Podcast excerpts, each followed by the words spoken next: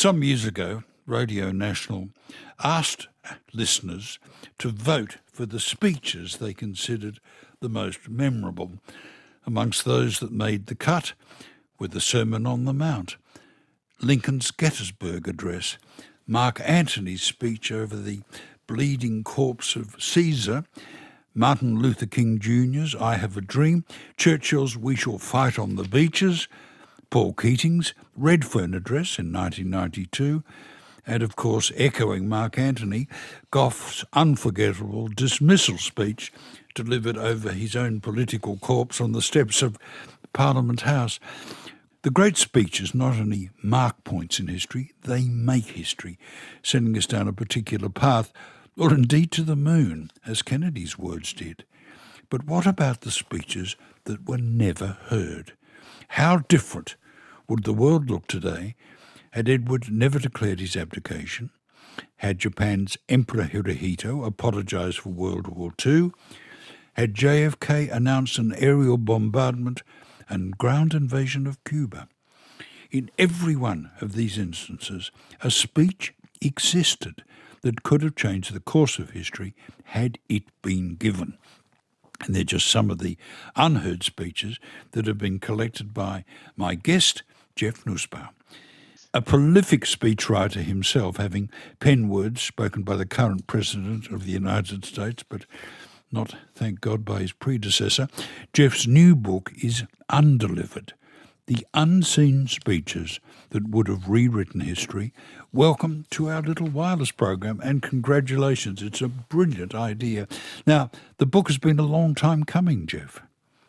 It has. The seed of the book was planted over 20 years ago when, as a young speechwriter to Vice President Al Gore, I was involved with helping write three speeches he was prepared to give on election night: a victory speech, a concession speech, and then a speech in which we thought he might win the Electoral College but lose the popular vote.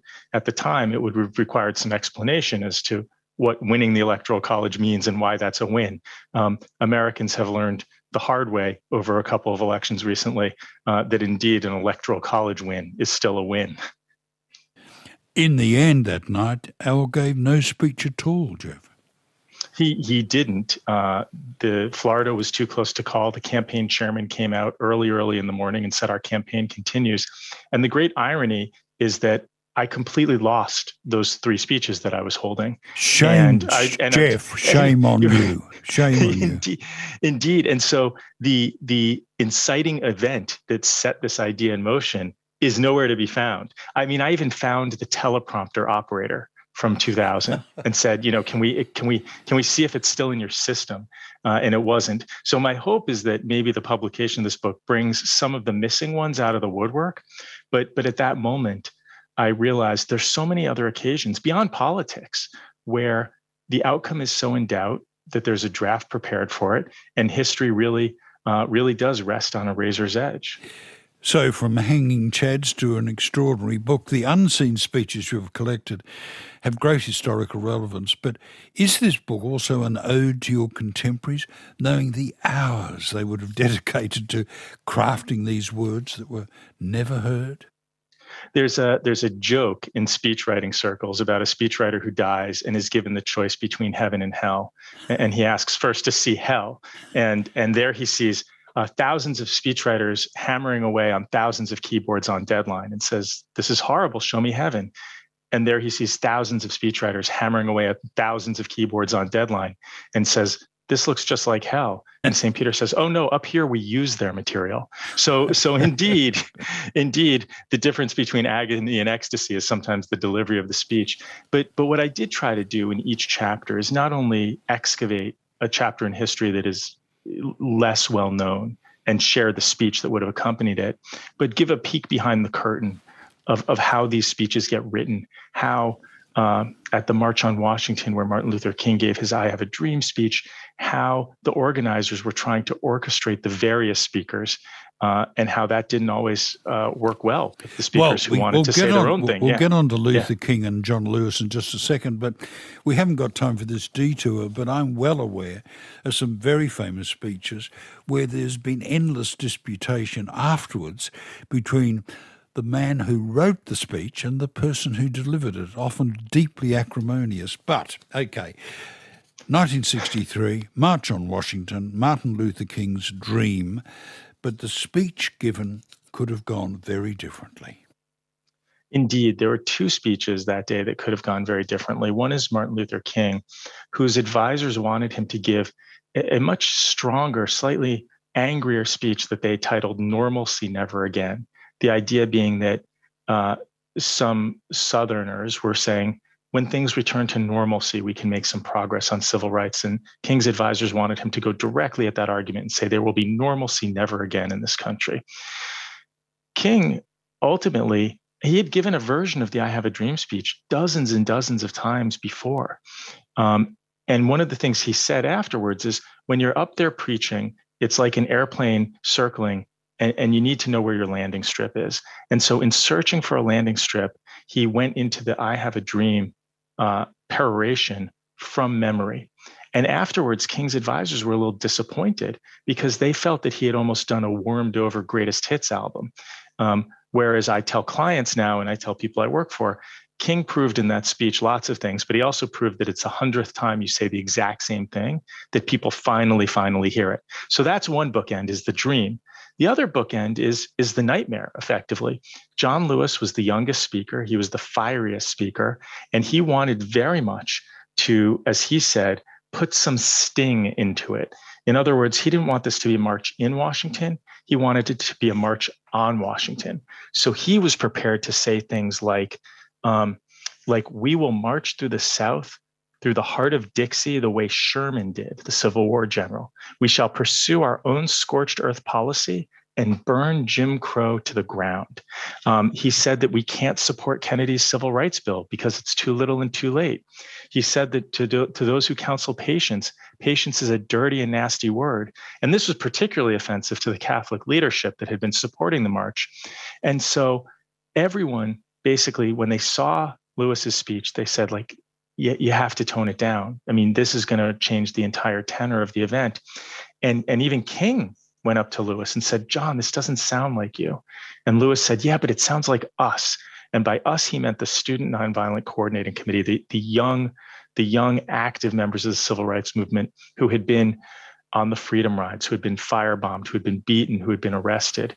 And Lewis didn't want to back down. And in the book, I found in the archives this wonderful photo of John Lewis retreating to the back of the Lincoln Memorial because he has finally agreed to change his speech. And he did it at the urging of A. Philip Randolph, who is the grandfather of this whole endeavor, who Lewis later said saying no to him would be like saying no to Mother Teresa.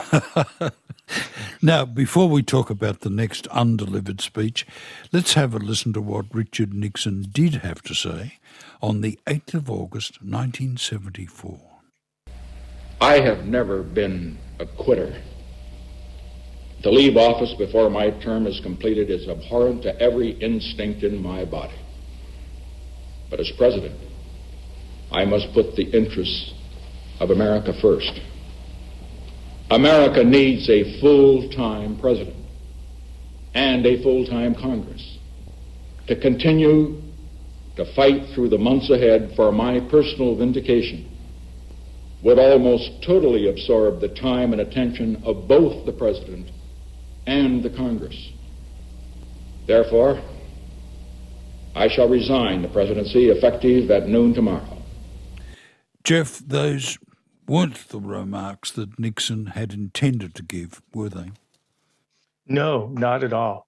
What's interesting, though, is a lot of the supporting ideas and evidence remain the same. They were sort of, he sort of had a justification in search of a conclusion. And what I mean by that is he had prepared a speech not resigning. And his argument for not resigning was very similar to the argument he made ultimately for resigning. He was arguing in favor of continuity. He was arguing in favor of American stability. He was arguing in favor of fighting inflation, all those things that he said America needs a full-time president doing. And one of the things I did in this chapter is I went back. You know, Nixon in his later years and in his post-presidency, especially in America, became almost a cartoonish figure, a sort of caricature of a villain. But what we forget is that he was incredibly charming and persuasive. And I go back to a speech he gave earlier in his career that is now called the Chequers speech, where he— Well, that changed history. Indeed, indeed, because he was about to be kicked off the ticket with Eisenhower for a fundraising scandal. And he gave this incredibly emotive confessional speech. Some people called it a financial striptease about how much money he had and the job he did. And then he said that it became called Chequers because he said, look, there was one gift I got that I'm not giving back. And it's this little dog, and the dog's name is Checkers. Now, even that, by the way, in the speech was a lie. At that point, he hadn't met the dog. He didn't actually get him at the train station, as he described.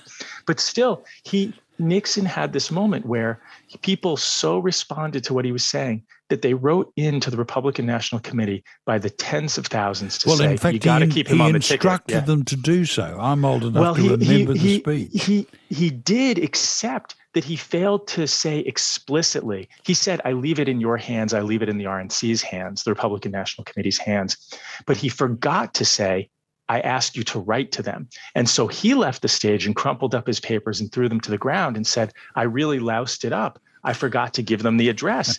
And yet people still were so moved by it that they wrote in, and he stayed on the ticket. And here again, now at the tail end of his political career, you see Nixon contemplating something similar. In fact, in the non-abdication speech, he basically does a sort of, if the Chequers speech had been a financial striptease, this speech was sort of a scandal striptease.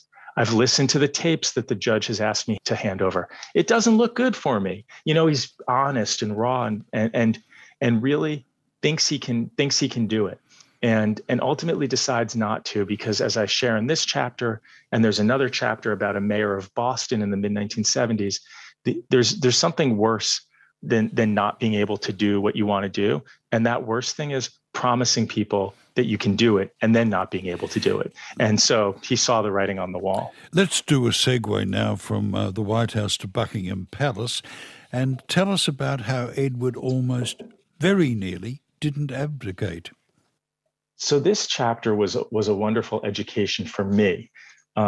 You know, people who have watched The Crown, members, you know, citizens of the Commonwealth countries know this a little better. But Edward was an interesting character. And there were many people close to him who thought he shouldn't be king to begin with. Well, he was very pro-Hitler. Well, certainly that. But even in his youth, he was sort of irresponsible. Tommy Lascelles said, quote, the best thing that could happen to him and to the country would be for him to break his neck. You know, King George V said, after I'm dead, the boy will ruin himself within 12 months. But there was another thing, which is, of course, he was a fluent German speaker. He felt very warmly to Hitler and to Germany, and spoke in favor of Germany and Hitler sort of as the Nazis rose to power. And so here he is. That's happening on one track, and on another track, he's in love with a divorcee who has a living ex-husband, Wallis Simpson, and he wants to marry her, and he wants to figure out how he can do this, even though it's been made eminently clear to him that he has to either choose the crown or the woman he wants to marry. And he's looking for a way out. And over the course of this evolving scandal, there are several different ideas. But one of the ideas is, can he address the British people and ask to stay on the throne? Can he basically say, you know, Wallis Simpson doesn't need to be queen, but don't I have the right to have the one thing you, my subjects, enjoy, which is a loving partner? And when you look at the speech, people see Churchill's fingerprints all over it. Churchill, you know, as his wife described him, was the last believer in the divine right of kings. He was a staunch royalist, but he was a backbencher at the time. And Churchill sort of thought, perhaps if I split the parliament into a king's party and an anti-king's party, I can ride the king's party back to power. And so what's a little cloudy in history is exactly how involved Churchill was in the drafting of the speech. We know Lord Monckton, who was an advisor to the king, was heavily involved. But the king really wanted to appeal directly to the British people and say, it's your choice. It's not my choice. It's not the prime minister's choice. You're my subjects. It's your choice. And ultimately, and I will just say one note of final drama is there was such concern that he would give this speech that the prime minister, you know, said to the head of the BBC, if the king shows up and wants to go on the radio, don't let him do it. I am speaking to speechwriter Jeff Nussbaum about his extraordinary book, Undelivered, a collection of some of the speeches that would have rewritten history but were never made. Let us now turn to some important apology speeches that were never made. Tell me about Dwight Eisenhower's apology for the failure of the D-Day invasion. Yeah, this chapter is really... I love it for several reasons, most of all for what it says about leadership. Dwight Eisenhower, General Eisenhower, later President Eisenhower, had a habit before every engagement in battle that he sent his troops into, he imagined its failure and wrote an apology for it. And D-Day was no different. And we see in his journals and his diaries, as D-Day approaches, he's very much reminded of Dunkirk. He's concerned we can get the troops onto the beach, but can't get them off, and they'll be massacred there. And so he writes in his haste the night before the invasion begins, he writes an apology. And what he would do is he'd write these apologies, put them in his wallet, and later on, tear them up, throw them away.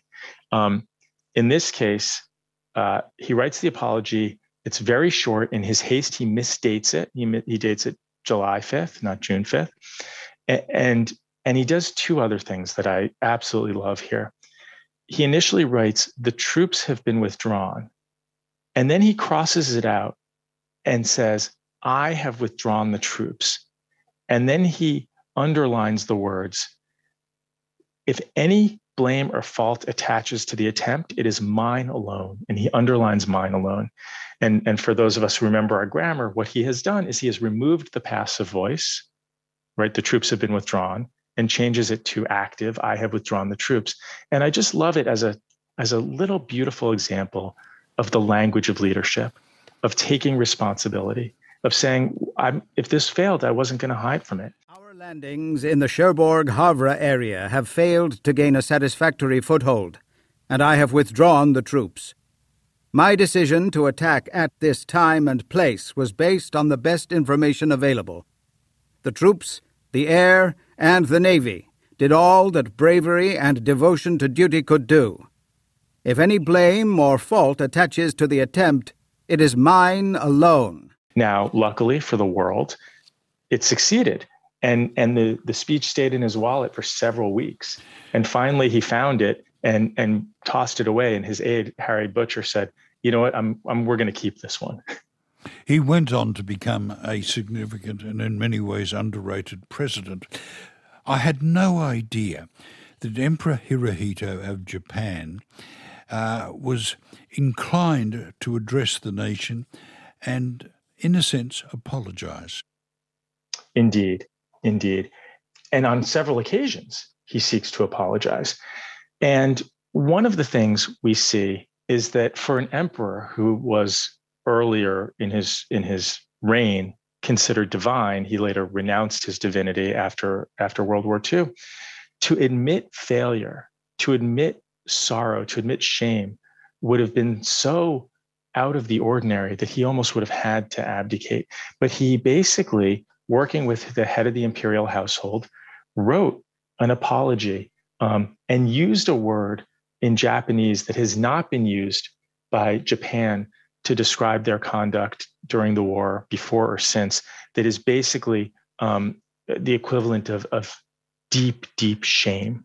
And he writes a lot about the shame he feels. And later, after the war, begins an almost democratic modern process where he proceeds around the country and he visits the bombed out towns. He stays in inns. He walks among the people, and his visible, palpable sorrow and shock at what he has led his country to almost made people feel sorry for him. But this apology speech, it would have been revolutionary. He probably would have had to abdicate, and as opposed to serving out his term as Japan's longest-serving emperor, he would have been considered part of this cabal of warmongers. Let's now go from the aftermath of Hiroshima and Nagasaki to that moment in human history where we always had the Third World War. The most chilling, undelivered speech in your book relates to the Cuban Missile Crisis.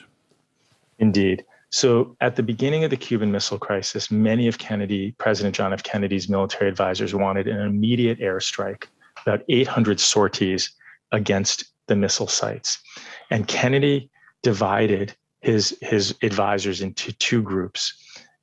Robert Kennedy was overseeing this process. And this, by the way, is the first use in history of the terms hawks and doves.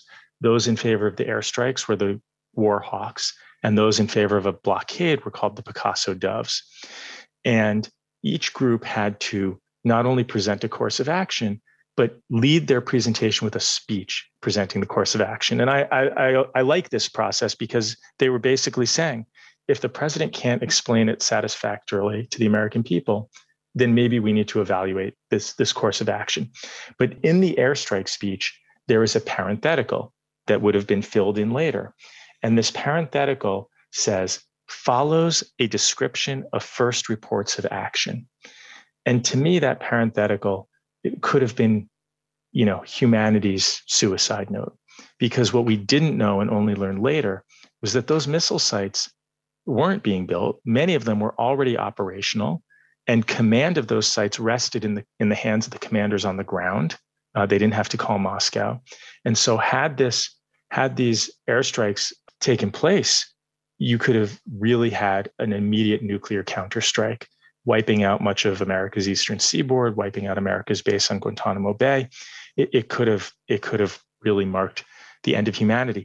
The size, speed, and secrecy of the deployment, the barefaced falsehoods surrounding it, and the newly revealed character of the conspirators involved made plain that no appeal, no warning, no offer would shift them from their course.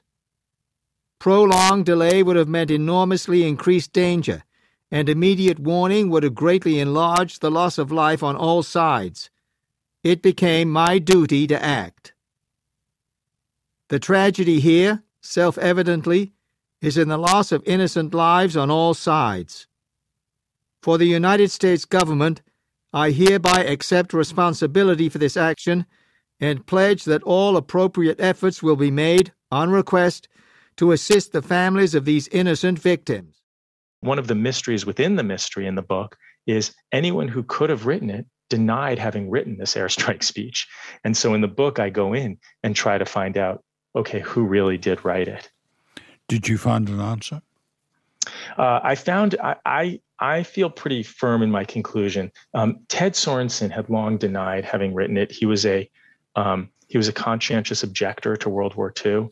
He often said it would be too abhorrent to even have considered writing this speech. And yet, a lot of it is his. Now, whether he put the finishing touches on it or not, we don't know. And McGeorge Bundy, who was President Kennedy's national security advisor, was a talented writer in his own right. And he was more in the airstrike group, at least initially. But I do conclude that Ted Sorensen had more of a hand in it than he would later admit. I've absolved you from any guilt in writing speeches delivered or undelivered for Trump, but you did manage to get your hands on a copy of Hillary Clinton's draft victory speech. I did, and first of all, I'm grateful for the absolution. I will say, when I started working for President Biden, I was in the Trump speechwriting office, and they'd cleaned out their desks, but wedged under the desk were several draft speeches for President Trump, and they were incredibly eye-opening. And of course, I did the right thing and sent them to the National Archives. As badly as I wanted to put them on Instagram, I refrained. So Hillary's 2016 victory speech is interesting for a couple of reasons. One is, in parts, it is not spectacular. In parts, you see all of the cracks that ran through her campaign run right into her victory. Here's what we're going to say to the Bernie Sanders supporters. And here's a paragraph for the elite media that would have expected a larger victory. And here's something for the Trump supporters who I accidentally called deplorable. but it's missing that moment of loft, of elevation, but it finds it. And it finds it, strangely enough, in an email that was sent in unsolicited by a Pulitzer Prize winning poet.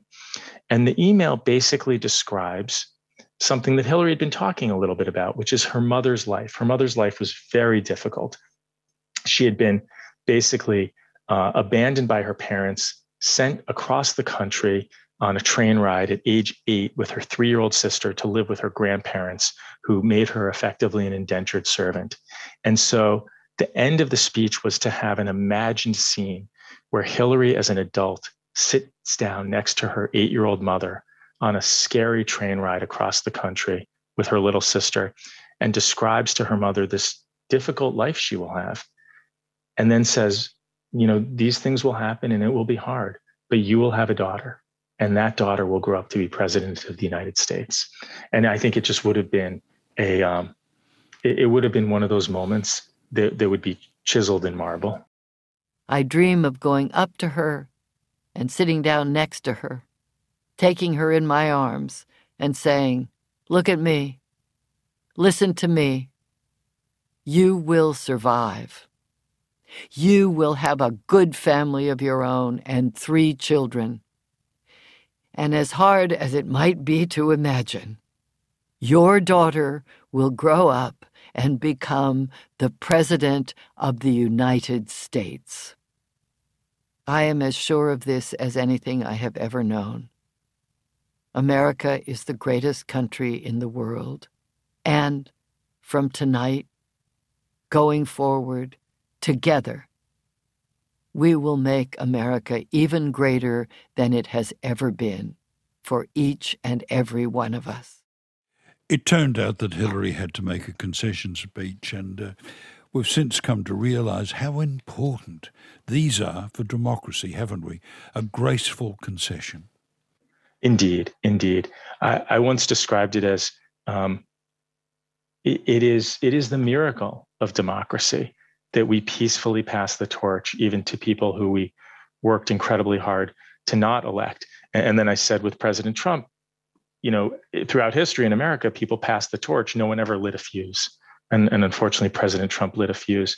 But in fact, one of the chapters I have, which is a more obscure chapter, it's a former governor of Illinois, the state of Illinois in the late 1800s, was drummed out of office because he had done the right thing and he had pardoned the Haymarket prisoners. And he was denied the dignity of giving a farewell, a concession speech.